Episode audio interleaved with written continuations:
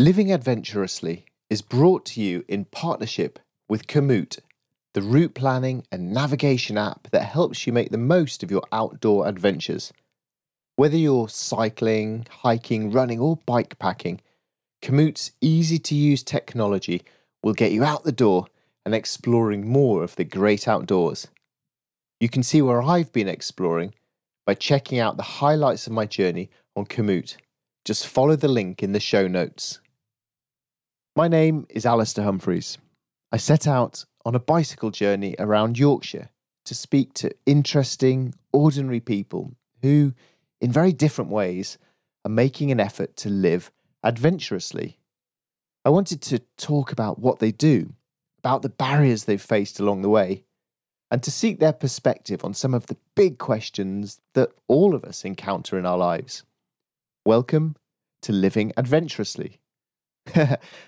I've written here needs intro music. Um, okay, here we go. Um,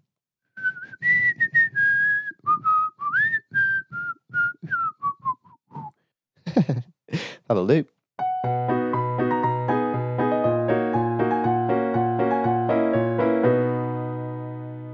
Cycling through the Peak District should have been a beautiful part of my trip, but I was pedalling through an apocalyptic rainstorm as I headed to go and meet Sarah Lister.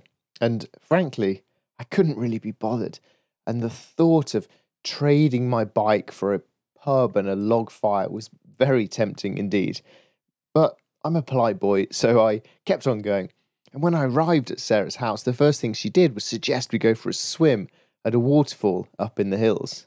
Um, I think it's fair to say was not hugely enthusiastic. But I've learnt in life that you never regret a wild swim. So whilst I was thinking no, I said yes and hiked up the hill, jumped in, and came up smiling again. And then Sarah and I, we ate pizza and we had a fascinating chat about her time trying to escape from the London treadmill, the difficulty of changing direction when you feel yourself drifting through life, and the doorstep mile moment of commitment, of quitting an unloved job and beginning again, even though she didn't quite know what that beginning would look like. These days, Sarah works as a coach, and this has given her a new way of thinking and taught her a fresh perspective that comes from asking open, non judgmental questions. As well as the pizza, the swim, and a beautiful village, cycling to see Sarah for this chat was certainly worth getting a little bit soggy for thank you for doing this interview. Thank you also for taking me into your nice little cottage out of the rain, and thank you for buying me a pizza. You're very welcome. this is how a cycle touring trip should be. Um, so, first question I have for you is how did you go from being a young woman working hard in London to living in a little cottage in the middle of nowhere and spending your days running up hills? Well, it started really with wanting to get out a little bit more. So I was in London and just being very city based, um, not really being very adventurous at all. And I noticed that I didn't have much kind of zest for life.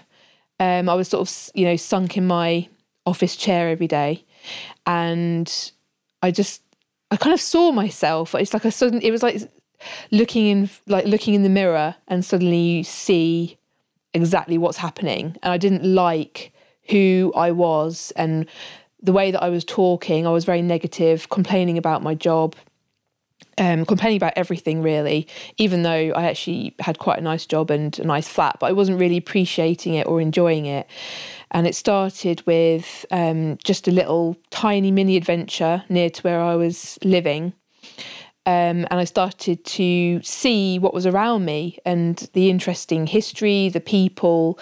That there was so much there that I, you know, hadn't even noticed before, and that made me start uh, to want to go out more and see more. And it, I started going outside of London eventually. Um, and it eventually brought me to Edale because I wanted to get to, into the hills in the Peak District.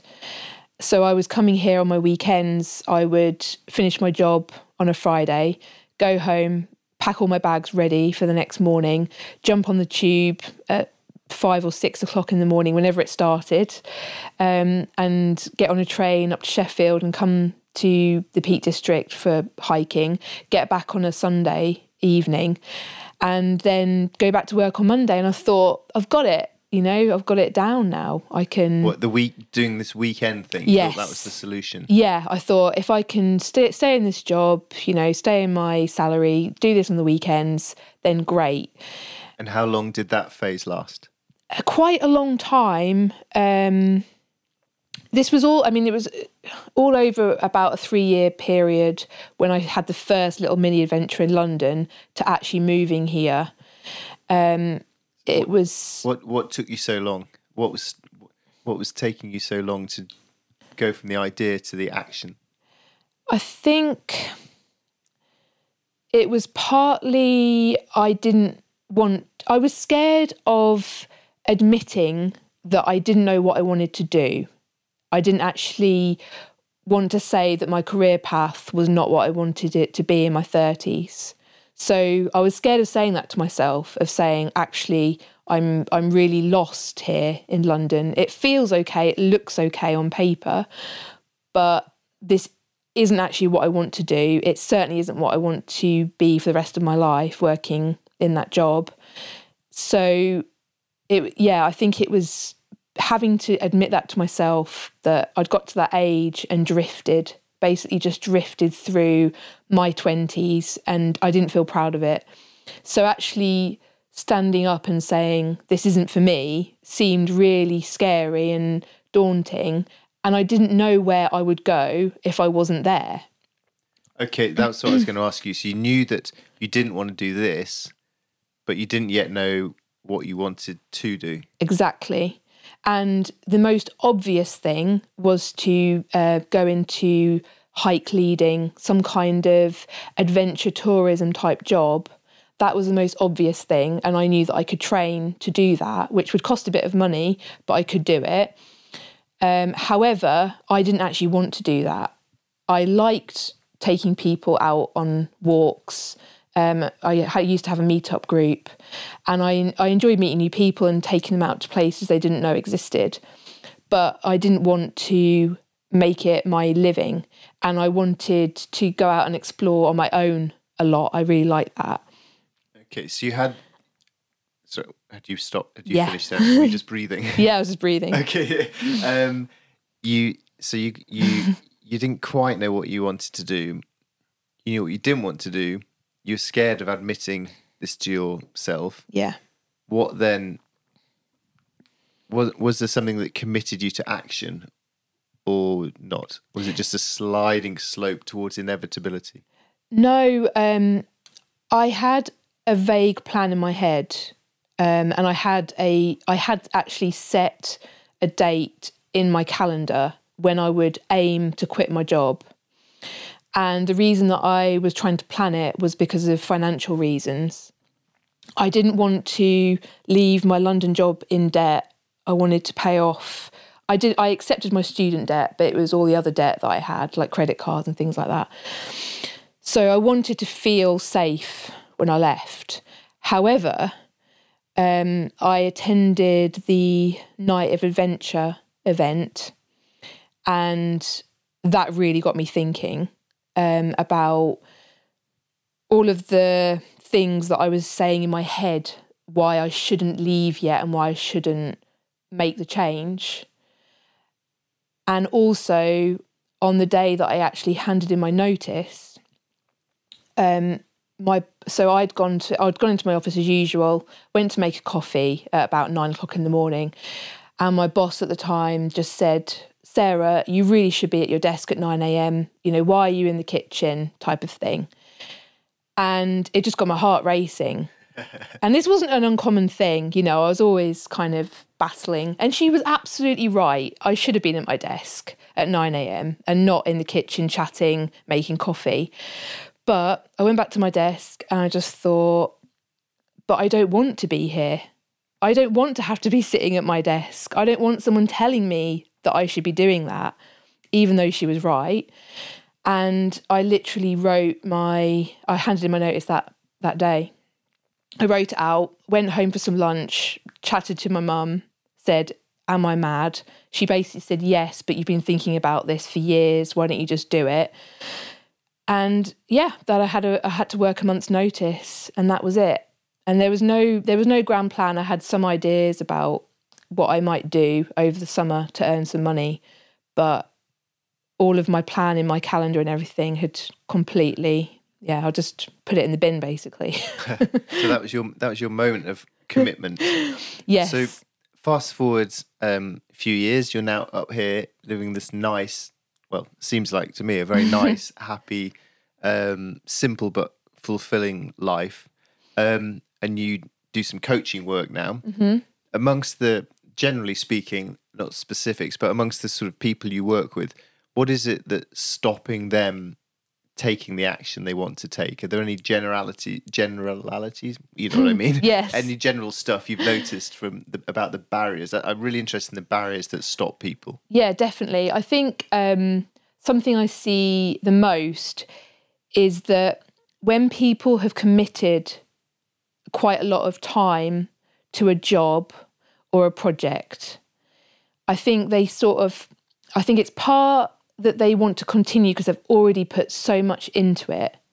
So it's it's almost a kind of I think they feel a sense of some people feel a sense of failure if they stop especially if if um, they haven't quite made a success in their mind of what they thought they would do then it's that kind of like well i need to keep going until i'm happy with it and the years just go by and yes some good things might happen but generally they i think things aren't going the way that they imagined it to be whether it's in a job or self-employment or whatever so yeah, I think it's kind of sticking at it, that kind of attitude of, well, I've come this far, it's too late now to change it, or I need to make make a success of it. Th- That's like the um, I know very few economic theories, but one that has been so useful for me in my life was learning about sunk costs, mm-hmm. which is essentially that, isn't it? All of that time, money, effort, Yeah. emotion has gone. yeah, What should you do in the future mm-hmm. is a different thing, isn't it? yeah, I think it's, I mean, it was the same for me. You know, I thought, well, I've spent five years in this job. If I quit now, when I could possibly get to a higher role or transfer to a, another organization or whatever, it was that idea of, well, I've just wasted the, the last five or six years. Like, what do I have to show for it? And I had nothing. I had not. I had literally nothing to show for it apart from a kind of averagely okay lifestyle. it wasn't terrible, but I didn't feel inspired by it. I didn't. Yeah, I think so. It's that kind of attitude of well, I've done this for so long that it would be silly to let it go to waste. Also, I didn't want to disappoint my parents. You know, that they'd really encouraged me to go to university, and I think they were quite happy that I had a, quite a nice job in London. You know, and I had a nice place to live.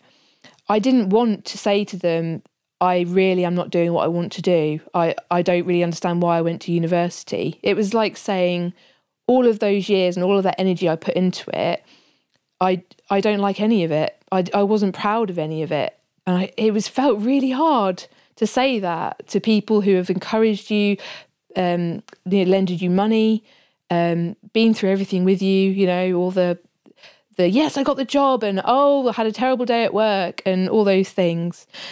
Um, yeah, so I think it was for me it was that, but I think um, for other people who I've coached, I think it's also because they don't know what they want to do.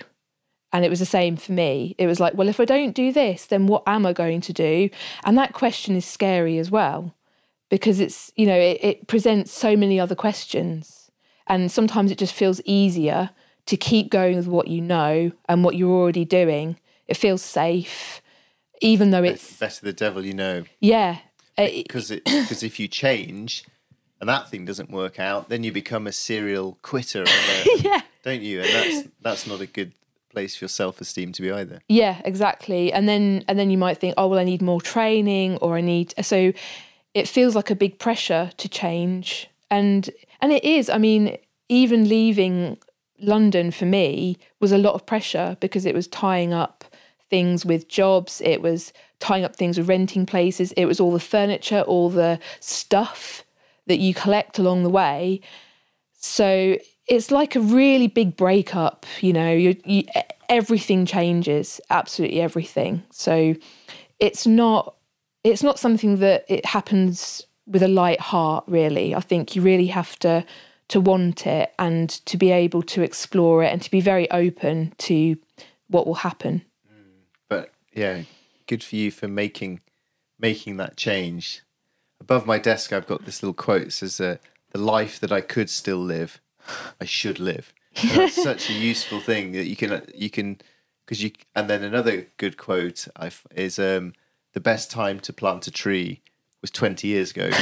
the second best time is now." Mm-hmm. And I think those two things together are really helpful in my head for just kind of forgetting the past stuff and then making the decisions for the now. Yeah, and I th- I mean for me, the support that I had from so many different people, so from professional coaches, my friends, my parents who have they've been through so many changes with me, you know, I went after college, I said, "Oh, I want to I want to go traveling around the world." And I did that for a year. And then I come back and I say I want to just travel the rest of my life and life will just be great and they say, "Oh, you should go to uni." And I went to uni and, you know, they've been through all of this with me and I'm constantly changing in my mind. And so the support from them has been amazing. Um, and yeah from all of my family really. And I think particularly from from coaches I think because they've kind of guided me and said it is okay to change and it's okay to be worried and upset about it sometimes you know it it's all just part of the journey and none of it is um, in stone. Like there's nothing along this way that is you know you you have to stay with or stick with. You can keep changing things. You can keep asking questions and finding new answers and exploring it. Okay, tell me then, tell me about coaches. A coach is not just for millionaires or hippies or massively narcissistic um, wimps. yeah exactly and i think You say, um, you're saying yes, they are. i'm saying that I, that, I that wasn't what I was expecting you to say. no, I'm saying that um coaches are I think they're for people who are asking questions in their own head about anything you know anything in particular in life it, or it might be very vague it might or it might just be like a little niggle so they've kind of got this question or a few questions that keep coming up but they're not actually getting to any answers about it. Perhaps they're afraid to explore it. So whether it's to do with relationships or career or or where they're living or anything. But you think it's something that's useful, a useful investment of time and money for normal people with normal problems and normal resources. You'd say that's a useful allocation of someone's time and money. Yeah, I think it's a really useful tool. Um, and once you have started exploring the questions that a coach asks, then you can, you know, keep that as a tool for life. So I'm not saying write down the questions and keep asking the same one over and over again, but you start to open up and you start to discover new ways of thinking um, with a fresh perspective, a different question. The questions might be slightly different to how you would ask them yourself. Um, and they're very open questions. So they're without judgment, without someone telling you that that's a ridiculous idea or or strange or you know any of those kind of negative sides to asking a question. They're yeah, if you've got a good coach, then they'll be very open and just guide you towards asking even more questions. Really, that's that's the whole journey of it. Yeah.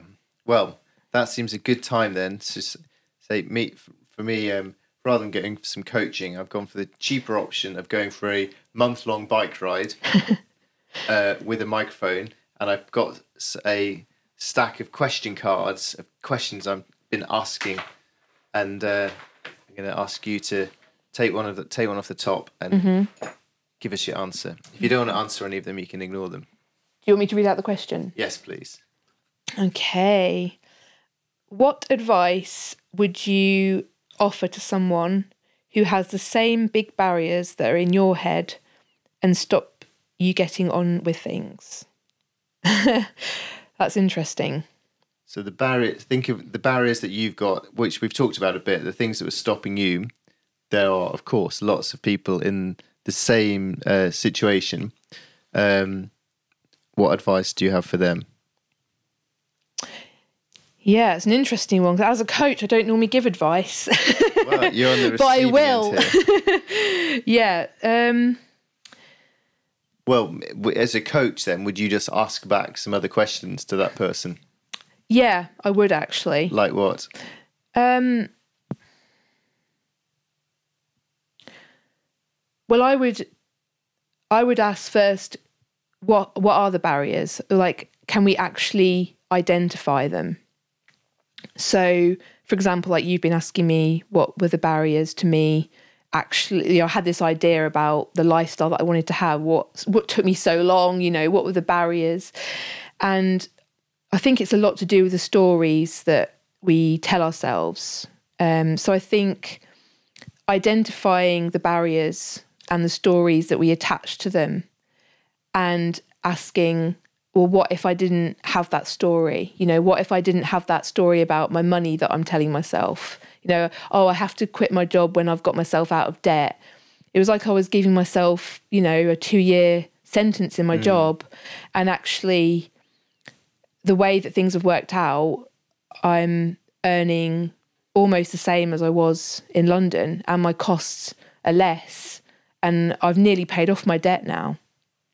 So, yeah, I think it's first not just asking what the big barriers are, but breaking them down. So you might say, "Oh, well, I have a fear of something," and so and you you can start asking, "Well, what does that actually mean? What does it look like? How does it feel? Where does that come from?" um, what stories are you telling yourself around that you know what and what do you how do you how do you speak to other people about it you know how do you tell like you know so I, i've i've been talking about my debt for such a long time and i still have that story you know I, st- i'm still telling people that's what i'm doing that and what if I, what if you detach yourself from that story and then you can create something completely new Okay, that's a very good answer. Thank you. it wasn't an answer; it's a question. Very good. Okay, uh, no, it's very good. Next, next one off the top yeah. Okay. Interesting. What story would you put on the front page of the newspaper? Ooh. Um, I actually consciously don't buy newspapers because I do they are they do tend to be very negative. and um, yeah, I keep I keep my head in sand a little bit. Um, I would put something something I've been thinking about recently is how I would like to meet people and talk to people who are kind of the hidden heroes in society. So, for example, I'd love to go to Sheffield and speak to the people who are doing things kind of behind the scenes, maybe whether they're doctors, nurses, working in a charity, or something even less obvious than that and find out what they're doing and what impact they're having, even if it isn't on a national or a global scale, and finding out what problem they are helping to solve and finding out what it is like for them um, and why they do it. That's what I would, yeah, I think that's what I'd put on the front of a paper that I'd, re- I'd actually read it then. Cool. Heroes needed. Nice. Next, um, if you could magically change one thing in your life, what would it be? Phew, that's a good question because I've changed a hell of a lot of things. The re- so the reason I ask, like this question is because it's quite nice to. It's the good thing about asking the magically part thing is you go ooh, and it removes all the reality. Mm. And then once you've come up, uh, sorry, I'm priming you here, but once you then come up with that, I could change this. Then you can often think out, oh well, actually, I could change that. Yeah. Without the magic part. Mm. Sorry, giving away my secret of my question. no, no, I love it. Magic. Um, if you could magically change one thing in life, what would it be? I'm just thinking of um things that are going through my head are things that I can actually change that I that I'm trying to change. Go on then, gi- give us one of those. well, first, okay, I'll give you one of those first, which is um, I really want to make more effort with the people who are close to me in life, not in physical distance, but my family and my friend, my close friends who I tend to get wrapped up in things, the place where I'm in, and I don't very often speak to my family, not as much as I'd like to, um, and I don't see them as much as I'd like to. So that is one thing that I am actually working on changing. Um, so, but that that can actually happen. That doesn't that doesn't need magic. Well, I don't, I don't think many things do. So yeah, that, that's that's a good answer. I that one. passes as That an passes. answer. Yes. Okay, Uh, next. next one. If you could live life over, what would you do differently? I would not have gone to university. Nor would I. 100%. It used to just make me fume being there. And I knew I didn't want to go. I knew it. I knew that I didn't. I mean, maybe later on in life, I know some people feel like they've missed out. And it's not just because of student debt. I just found it to be very slow, um, quite trapping in terms of the financial side of things and I just wasn't my best self. You know, I, I just come back from traveling around the world. My eyes were wide open, and I think I should have stuck to what I wanted to do, which was just to work and travel and do what I do what I'd really enjoyed that year. Um, yeah, so I would have scrapped that. Those four years at university, I just feel like I was just drifting and floating. I didn't fit in anywhere. I was always just biking off on my own, trying to escape it. so yeah, that's what I wouldn't. I wouldn't have gone. Yeah, I I wouldn't have gone either. I just think of I think of how much time I wasted there Yeah, when I could have been reading some good books or doing something useful for my education. yeah, absolutely. And you know, I think a lot of people kind of say, "Oh, what? You know, that's my best years and stuff." But I wasn't drinking at the time. Um, I wasn't into that kind of culture at all. So I just, I kind of isolated myself by not being part of that. I didn't want to spend loads of money while I was there. And yeah, I just bought a bike and I went off and just, I made, I think I made the best of it, but it just dragged on for so long. I took it so seriously. Um, buried myself in books, and I'm not saying it couldn't have been a different experience, but I, yeah, I just didn't. I didn't need to go. I didn't need to go to university. Okay. Okay. Next question. Next one. Can you share an example of trying to find a balance between contentment and self improvement? Hmm. Ah, okay, I've got a good one, I think.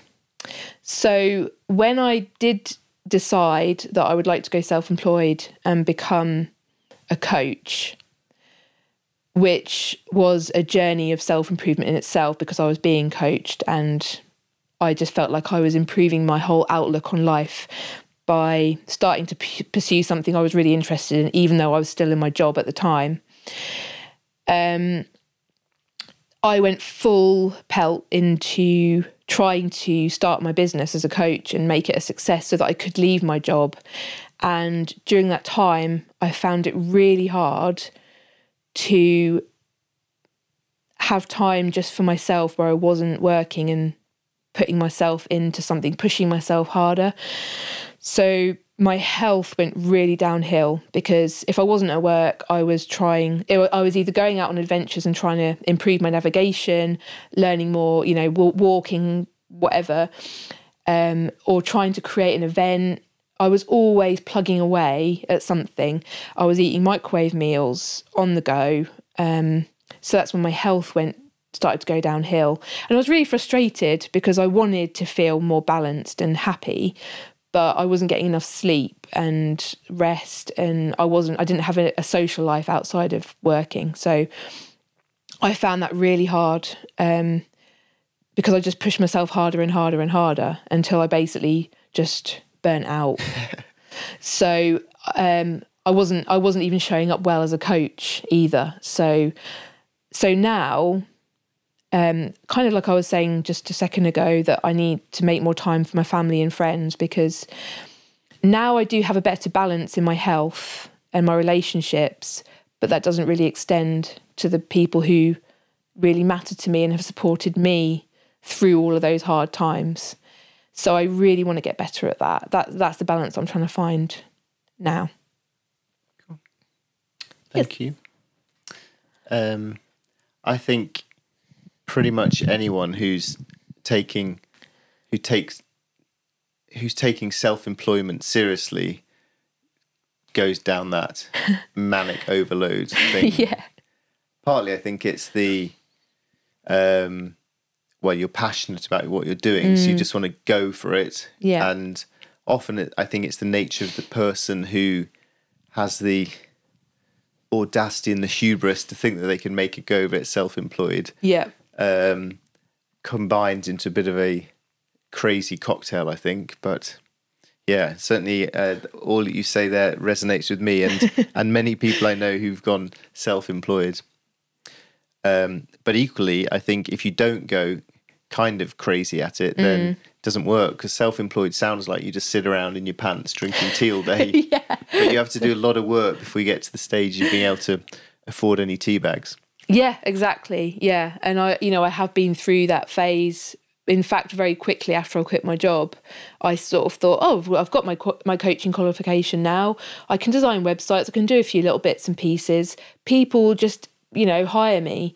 And and in the coaching world, you are kind of sold that idea that you take the leap and you know you follow certain formulas and and then you just go out into the world and people will come to you and you know go oh I want to um, pay for your services to help me and I'm not saying that never works um, but it didn't work for me and I never wanted it to work that way either so yeah, there there was definitely a gap where I kind of thought, what am I doing? I don't even know how to manage myself um, in terms of like my payments and taxes and all that stuff, and it seemed really scary. But none of it is as scary as I thought it was, and um, the the the way that things have worked out were never how I planned. So I think that I'm not saying to just jump into something and not have any idea how things will work out.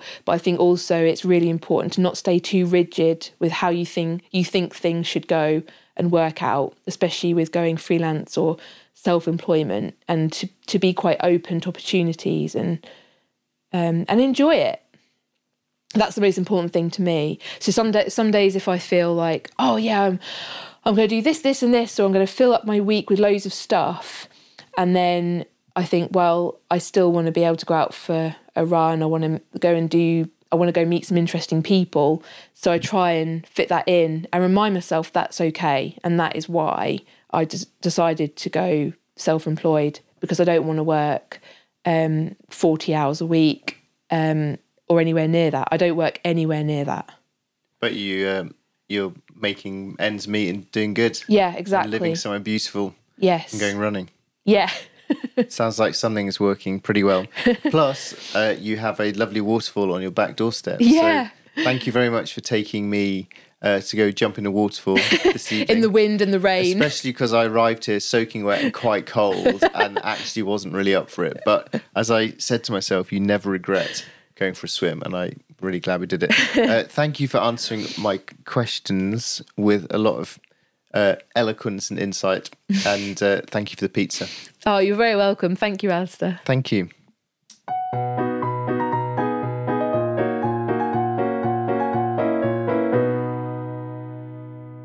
I hope you've enjoyed this episode of Living Adventurously. There's show notes from every episode on my website, alastairhumphreys.com slash podcast. If you have enjoyed it, please take a screenshot of your phone and pop it up on social media or leave a review with your podcast provider. It makes a massive difference. Thank you very much. I teamed up with Komoot to make this podcast happen. In case you missed it, Komoot is an outdoor planning and navigation app that helps you explore more of the great outdoors. One of the many ways Komoot helps you have better adventures is with detailed route profiles. So, you've got your basic route in place with Komoot. Next step is to check the route profile. The profile displays the information you want to see, like the, the surface type, especially important if you're on a bike, and elevation profile, especially important for everyone, the ups and the downs. On a road bike, for example, that means you can anticipate the big climbs or ensure your adventure only includes tarmac, unless you want to spice it up and you want to suffer, in which case you can hunt for a gravel route or more single track. If you're hiking, you'll be able to see your elevation gain as well as where on the route you'll need to push on to get through the uphills. Your very own outdoor experiences are waiting for you. Go explore more with Komoot. Head to komoot.com slash G and use the voucher code ADVENTUROUS to claim your free region bundle.